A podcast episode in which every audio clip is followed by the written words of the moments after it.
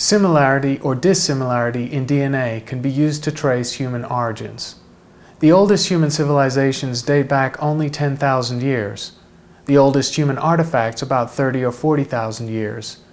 Yet changes in the structure of DNA can be used to trace human origins back hundreds of thousands of years, even millions of years.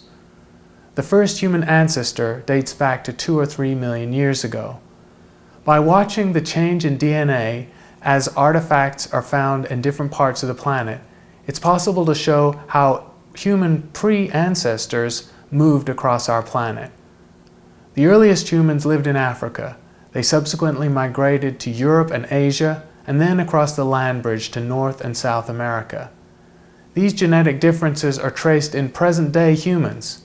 For example, this activity, called forming phylogenetic trees, can be used to show that racial differences, the superficial differences between people of African or Asian or European descent, are utterly trivial when considered in terms of DNA.